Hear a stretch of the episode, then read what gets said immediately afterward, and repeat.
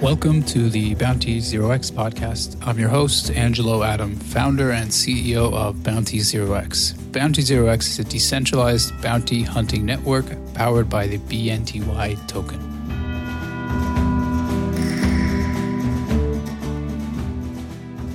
Today is October 23rd, 2018, and my guest on the show is Benedict Chan. Benedict is CTO of BitGo, BitGo is the market leader in institutional grade cryptocurrency investment services, providing institutional investors with security compliance and custodial solutions for blockchain based currencies.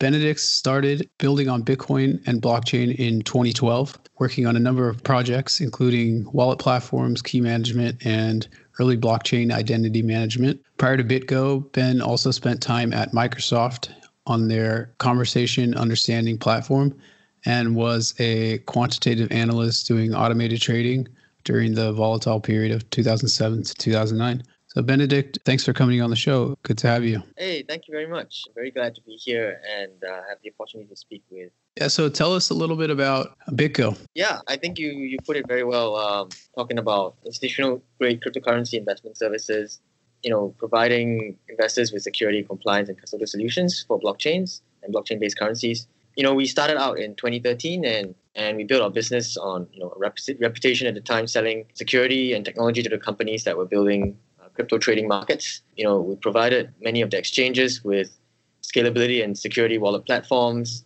And, and over the years, hundreds of exchanges and institutions around the world use use our wallets, um, be it via the API or, or, or through the UI. And um, over the past year, we've been working on on uh, financial services. We have received the trust charter from the uh, South Dakota Banking Division uh, just about a month ago, making us the only qualified custodian uh, purpose-built for, for digital assets. This is a natural move for us from you know our our strength in security and our desire to make digital currencies you know usable for everyone, institutions and everyone. So BitGo has been around in the cryptocurrency space for quite a long time. It was founded is in 2012 or 2013. Is that correct? Yeah, that's right. It was 2013 by by Mike Gauchi, our CEO.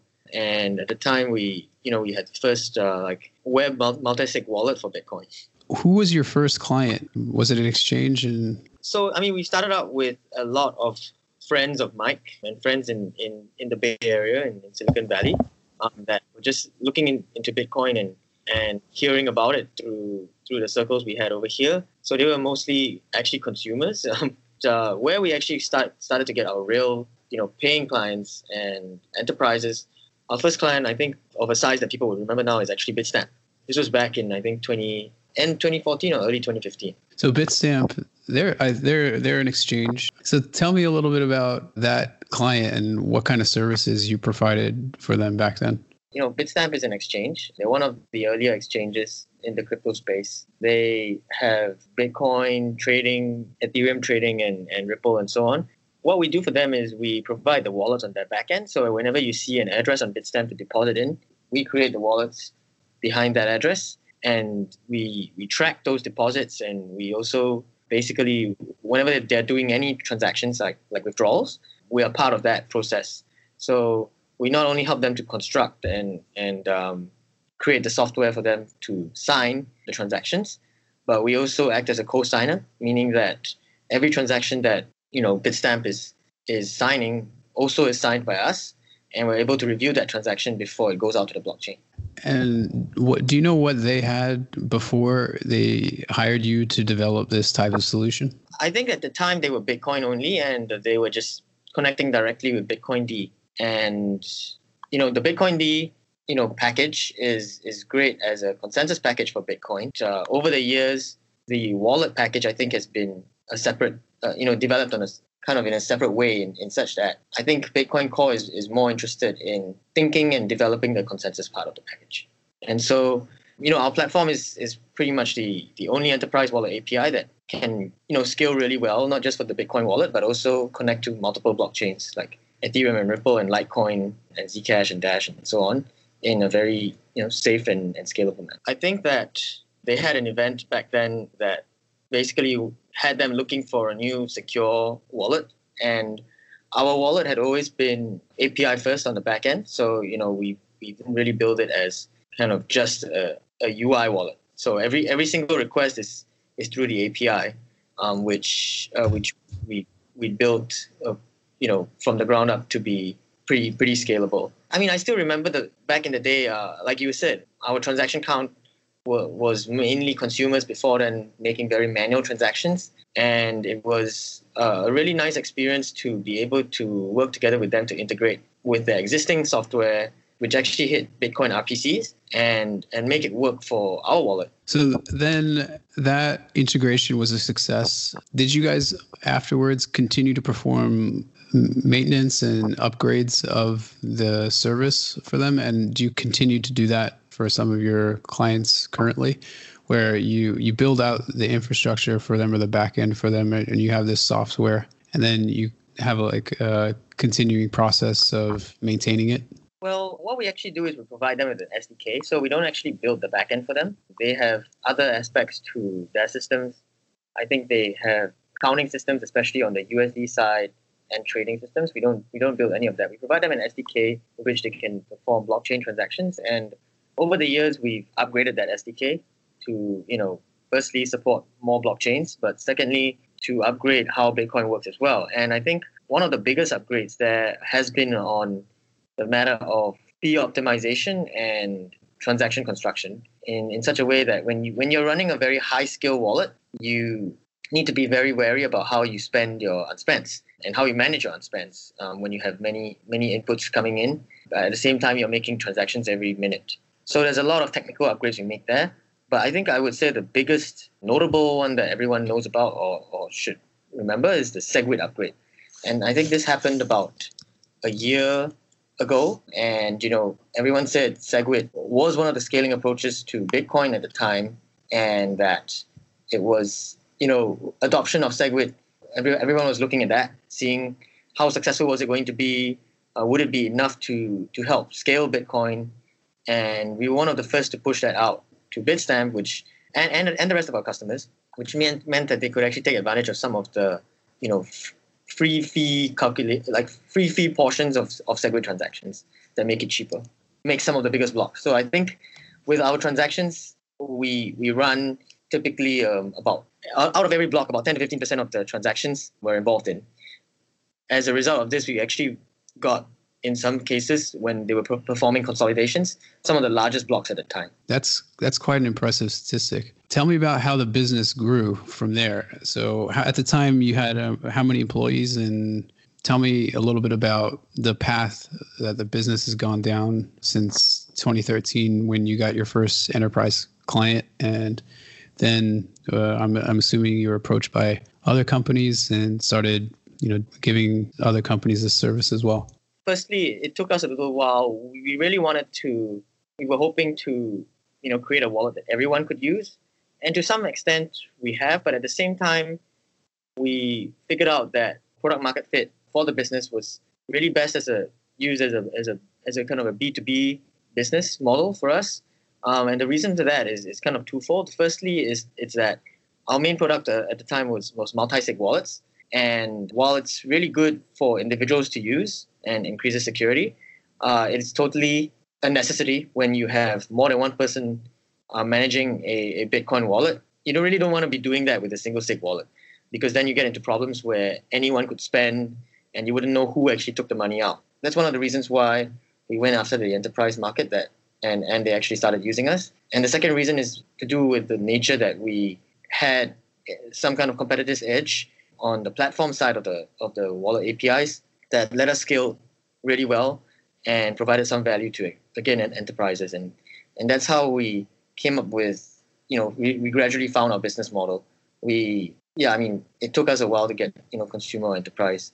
By then it was i would say 2015 2016 and i think if you remember that was you know not exactly a, a bull market for bitcoin. And we have always been a fairly pragmatic company you know um, if you look at bitgo we we try to go after you know innovations and technology that work today and that bring you know volume today.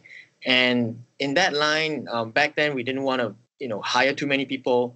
We still remained at about i would say 10 to 15 people all the way until 2016 and that's where we started to start wrapping up. And one of one of the reasons why we started that was because we we did a, a big deal with the CME, the Chicago Mercantile Exchange, and we were you know integrating with them to tokenize gold and create a blockchain for gold. And so we, we started to increase our the size of our team then.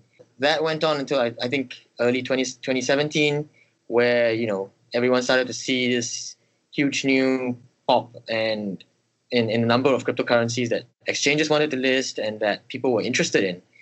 And um, and that's where we started to hire more aggressively because clearly see the demand and the value that you know that was being sought.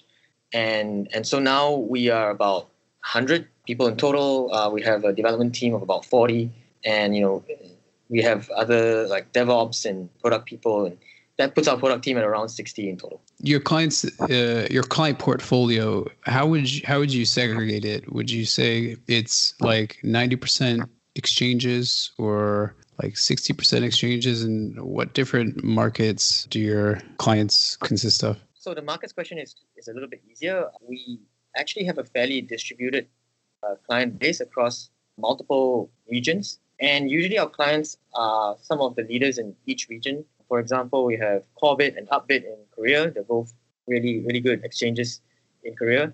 Uh, we have Coins.ph, which is in Philippines, and you know we have Bitstamp in Europe, and, and so on. And I think that the way we've been seeing it is that there's a lot of exchanges that, especially the ones that do fiat fiat to crypto, that emerge as leaders in, in their individual countries that have been using us. So so far as the market is quite well distributed. For the kind of types of users, I would say um, we're about close to half half on, on exchanges versus uh, everything else. And we're ramping up really quickly on custody. So that's that's the fastest growing uh, segment for us at the moment.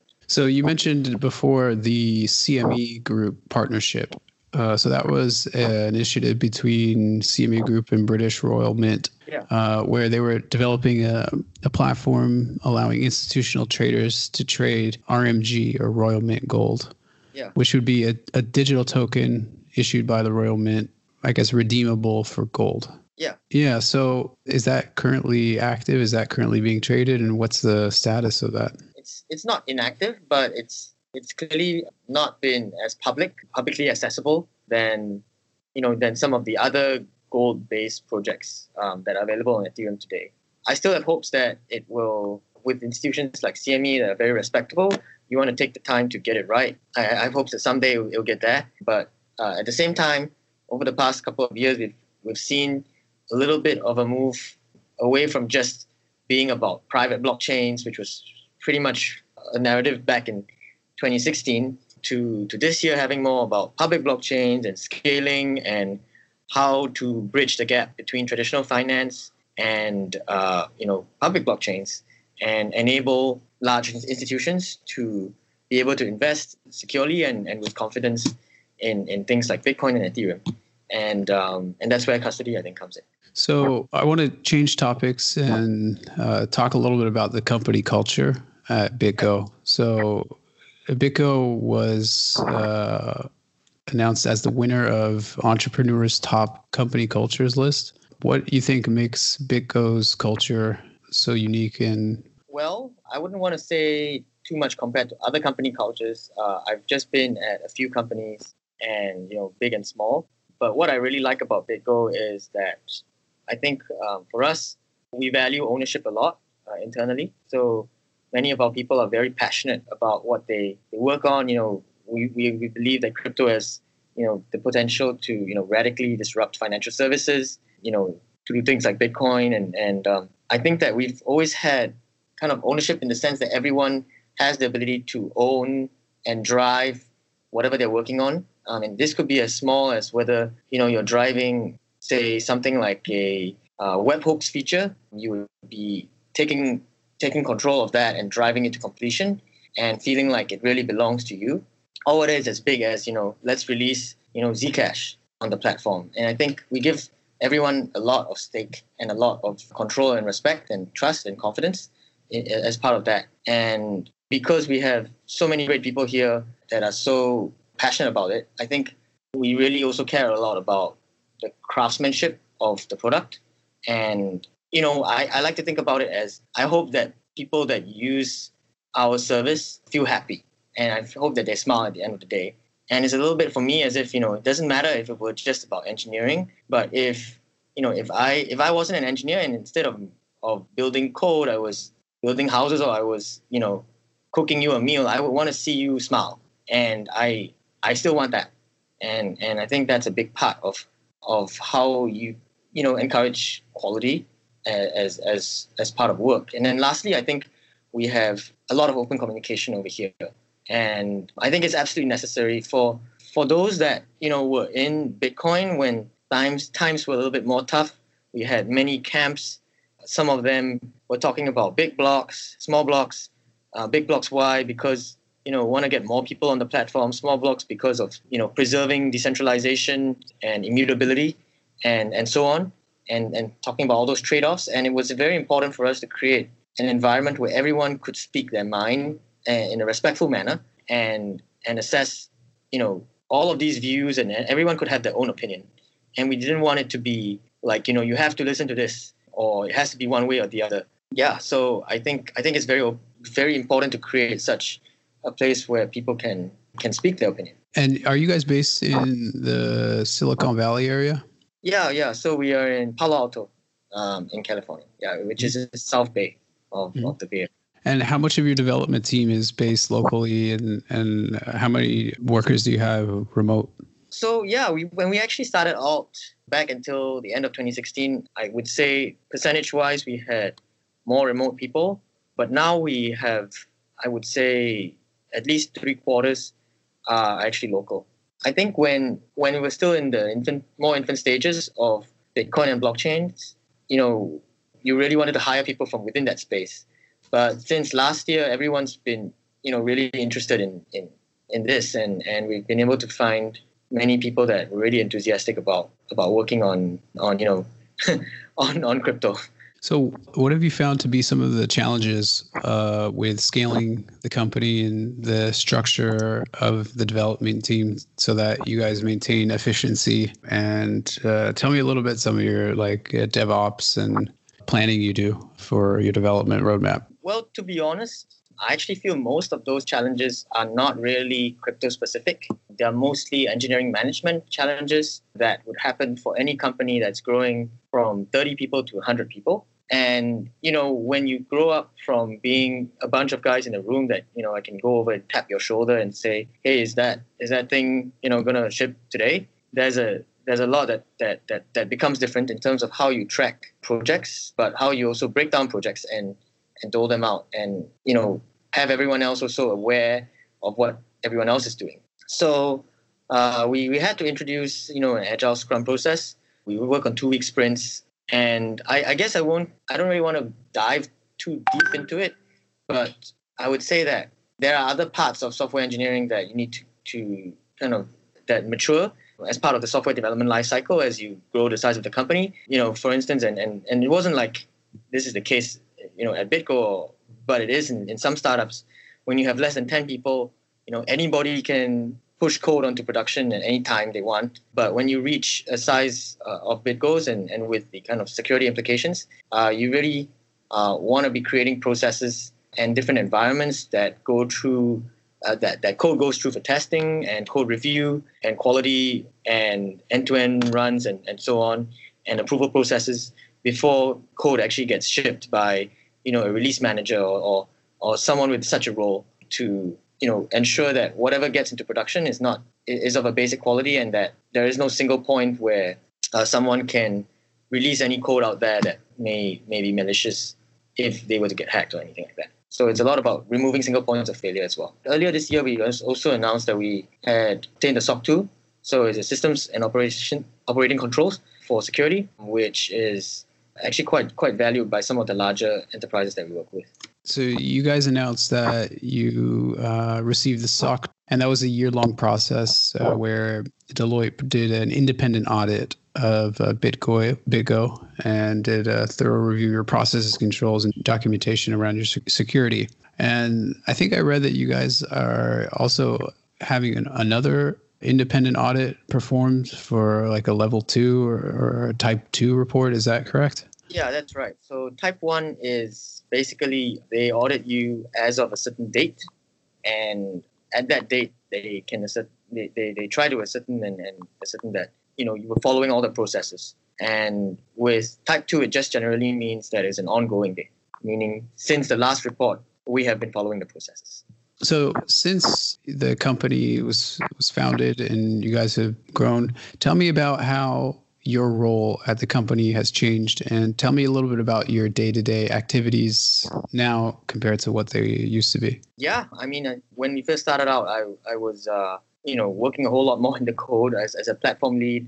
I actually you know uh, was very very closely involved with the bitstamp integration for instance and that was very interesting to me. And as the company has been growing you know we've been integrating with more and more enterprises and customers and I feel like I take a, a bit, my role has transitioned a little bit more into engineering management, growing, growing the team, keeping the engineers happy and able to do, to continue doing their work. And more on a high level architecture side and on looking at the product roadmap and looking at the space and, and you know doing a bit of research and development on uh, what we could be working on next. So I also now see you guys had a Series B round recently. So was there a Series A round before that? Yeah, so the Series A round was actually very very early on, and that was back in 2014. So tell me a little, if you can, a little bit about the Series A round and some of the details, if you, if whatever you feel comfortable talking about with respect to the uh, Series A. I think Series A was was about 12 mil back in 2014. And I think one of the big known, rather known investors at the time was, you know, Barry Silbert, a digital currency group. And I think that they, you know, they've made a lot of great investments over the years. But uh, yeah, I mean, that's been a while ago. You after you've completed the Series A round, you raised around 12 million. And at the time, do you remember how many clients you had and how much like revenue you were bringing in? I think it was pretty much zero revenue, and mostly the clients were, were consumers. So then you use the funds to start building out your team and growing the company and generating revenue. And then the next round was the Series B round. Is that the next like fundraising round you guys held? Yeah, that's right. So we raised a Series B round towards the end of last year. It was led by uh, Valor Equity Partners, which is participation from David Sacks, Bill Lee, and, and also DRW. And DRW is you know Don Wilson, and, and they they pretty much they, they are Cumberland they're more commonly known in the crypto space as Cumberland Mining as Cumberland Mining, but they they have non-crypto. They're, they're very known for non-crypto work as well. So you also had Goldman Sachs, uh, Goldman Sachs Principal Strategy Strategic Investment Group. Yeah. So last week we had we announced that uh, Goldman Sachs and and Mike Novogratz, which is also coming into the Series B one round, and I think uh, it was a strategic investment that I'm quite happy about. So you guys have uh, raised 57.5 million in the Series B. Congratulations on on that round with some big names who participated in it. So as one of the principal goals of the of the round, one of the upcoming uh, milestones was is to reach uh, a trillion dollar crypto wallet. So that that doesn't literally mean that you're going to have a trillion dollars in a single wallet, but it means that you'll have access or in some way associated with a trillion dollars worth of cryptocurrency funds. Can you comment on that a little bit? Yeah, sure. Um, so we, you know, we raised a fair amount of money, and one of the large lines of thinking along this trillion dollar mission is that we want to make sure that the crypto space is ready to prevent to provide enough confidence for the mainstream user to put his money in. And and the reason why we, we want that is because we're we're very passionate about about crypto and and its adoption and we're envisioning you know a world that, that is going to be fairer and more more transparent and inclusive and and have better you know markets uh, than than ever before and as part of that, having this trillion dollar wallet is what we think we will eventually get to in, in a few years.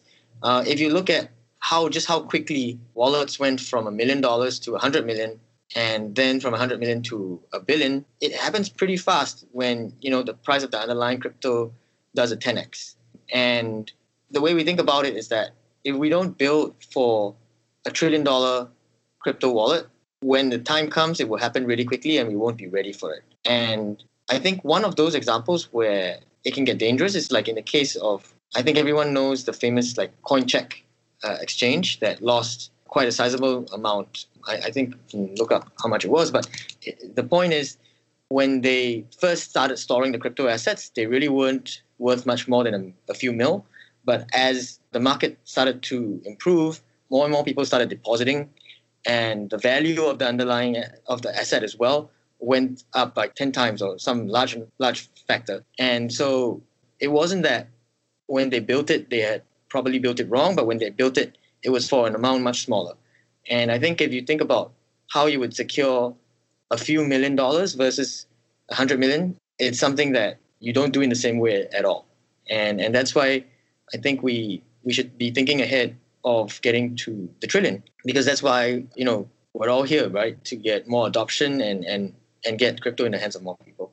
So as part of the announcement that you of the new product you're you're offering, which is the custodial service, you received the approval by the South Dakota Division of Banking, which uh, approved BitGo as a trust company yeah. uh, in South Dakota, and uh, you are the first uh, qualified custodian uh, for storing digital assets.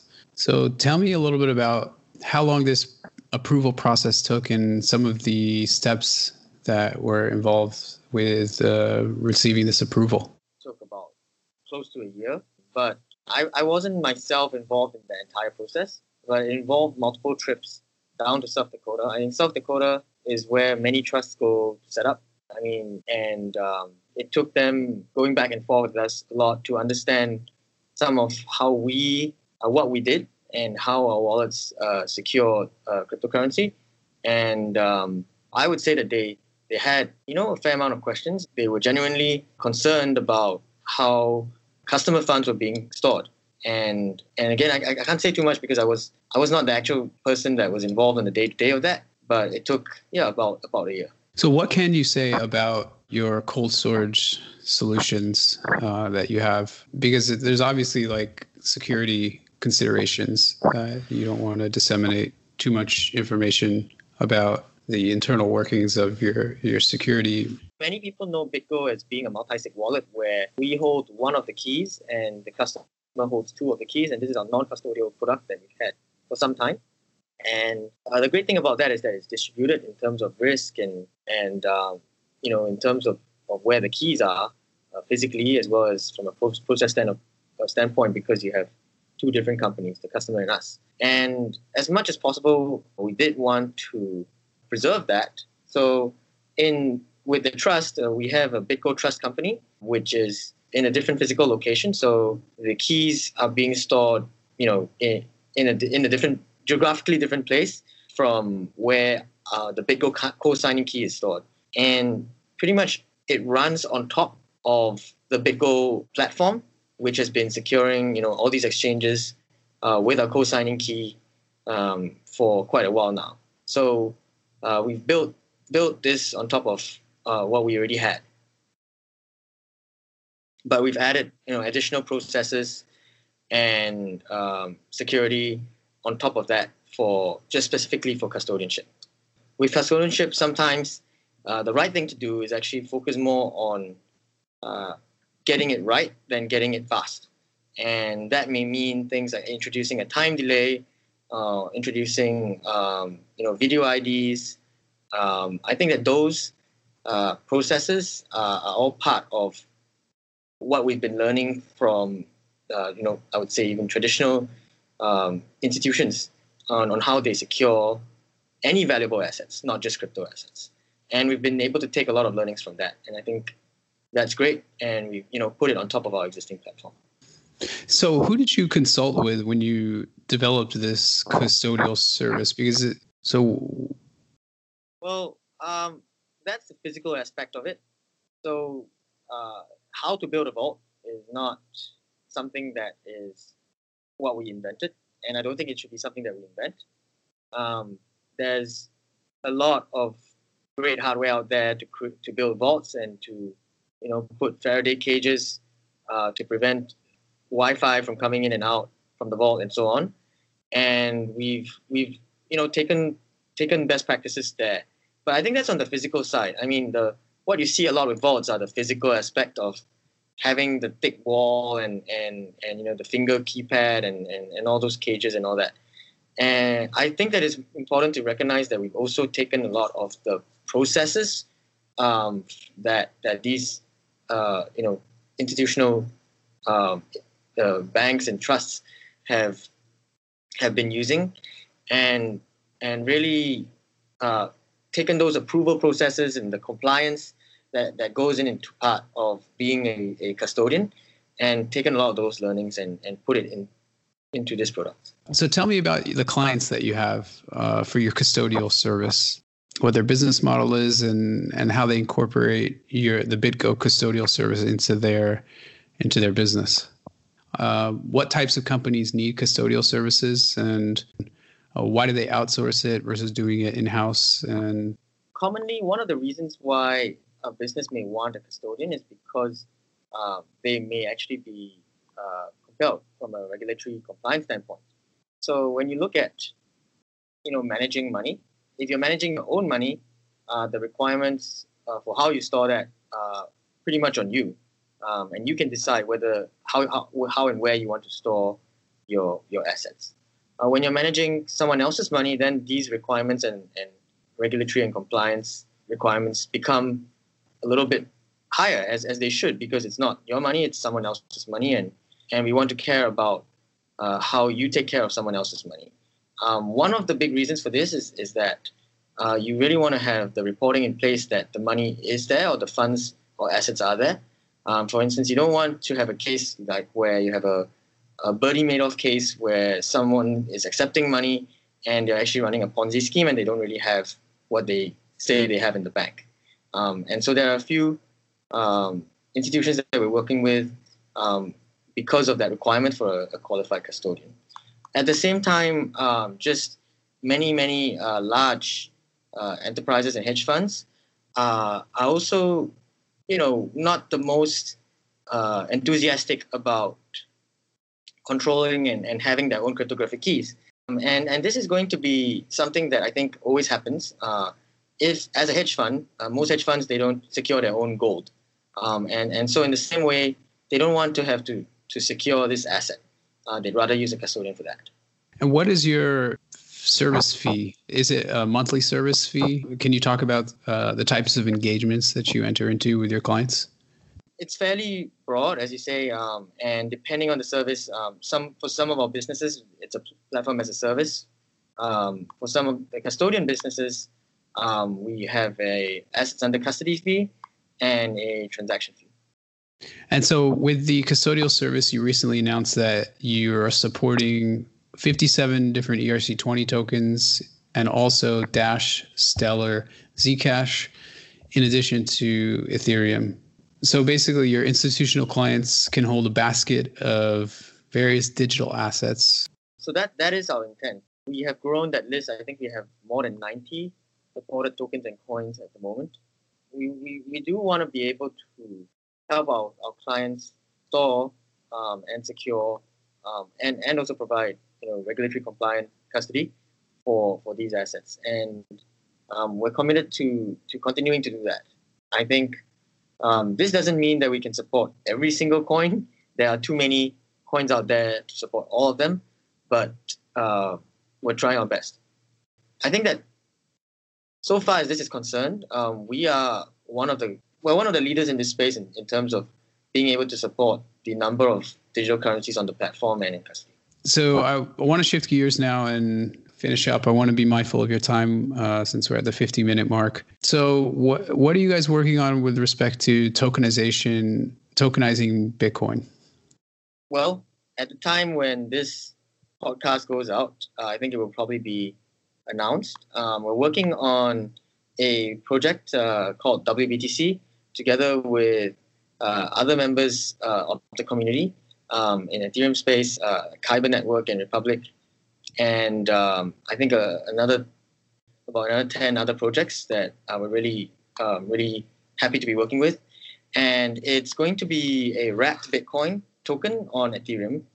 And uh, what that means is that uh, on the Bitcoin side, will be taking custody of bitcoins in a proof of reserve manner, and issuing uh, Ethereum tokens one to one on the Ethereum uh, network. These will be ERC20 tokens, so they'll be compatible with you know the standard and and all the DApps and, and DEXs and, and decentralized exchanges out there, and it will enable them to to use the you know stability of Bitcoin in that um, you know right now a challenge that decentralized exchanges have is that they can't necessarily re- represent uh, a Bitcoin uh, uh, pair like say Bitcoin Ethereum on the exchange. And with this, they will be able to do that. Mm. And I think that's um, really exciting for us, both as um, as a tokenization effort, kind of working together with the community on that uh, in the DAO, and also uh, for custody purposes, as well as just looking at the impact that it could bring to Bitcoin, specifically with regards to enabling Bitcoin to be used with smart contracts and um, and also potentially faster transactions. Decentralized exchange could have a wrapped BTC token that is tied uh, to Bitcoin and backed by Bitcoin. So for each token, uh, it would represent a certain number of Bitcoin. One, yes. Um, one Bitcoin. It's going to be one to one, and we'll have a full, full proof of reserve. We're going to have a website that states all where all the Bitcoin is, and we'll provide proof that we, we have it. And wow. uh, every time we mint uh, a token on the WBT site, BTC site, it will be approved um, by other members of, of the community. Hmm. Uh, the stable coins that are out there now, uh, you know, Gemini recently announced uh, their US dollar stablecoin. And do you guys support custody of these types of tokens as well? And yeah, so firstly, I think that having a stable coin is very, very uh, necessary um, in order to actually be able to work with uh, real world cases in, in say in, in, a smart contract. Say say if I wanted to do insurance an insurance contract with you for uh, for a plane ticket even you know and my plane ticket is is um, in you know in three months and I want to insure it uh, you know against say me feeling falling ill at the time. If I insure it in terms of ETH, becomes a little challenging because the value of that contract could go up or down by 50% by by that time. And so that does seem to to pose some adoption challenges. So for that reason, I think having a stable coin to provide a stability of value is is very good. In terms of for BitGo, providing custody of those stable coins you know, is something that we look at as as tokens. I don't think that you could say that just because we provide custody of a USD stablecoin means that would mean that that coin would would always be redeemable for USD. It merely means that you know we would be able to secure the keys behind uh, that wallet. So having said that, uh, we do plan on supporting most of these tokens um, because I think that they they are an important part of the ecosystem. I think there are very many of them right now, and and and I'm interested to see how that plays out. One other quick question, maybe briefly mention that on October 28th, Zcash is going to be uh, having a hard fork uh, at block uh, 419,200 uh, when the block is mined, and there's going to be an upgrade, a significant network upgrade to the sapling uh, release. Um, yes, uh, so so far as, as supporting the hard fork, we will be supporting it. Uh, the way that, that Zcash has worked with uh, the community so far um, has been good um, in in making sure that everyone was uh, supporting it before they performed the hard fork um, to prevent any any any weirdness with, with a split, which is not what we want at all, and, and it's not probably going to be what happens.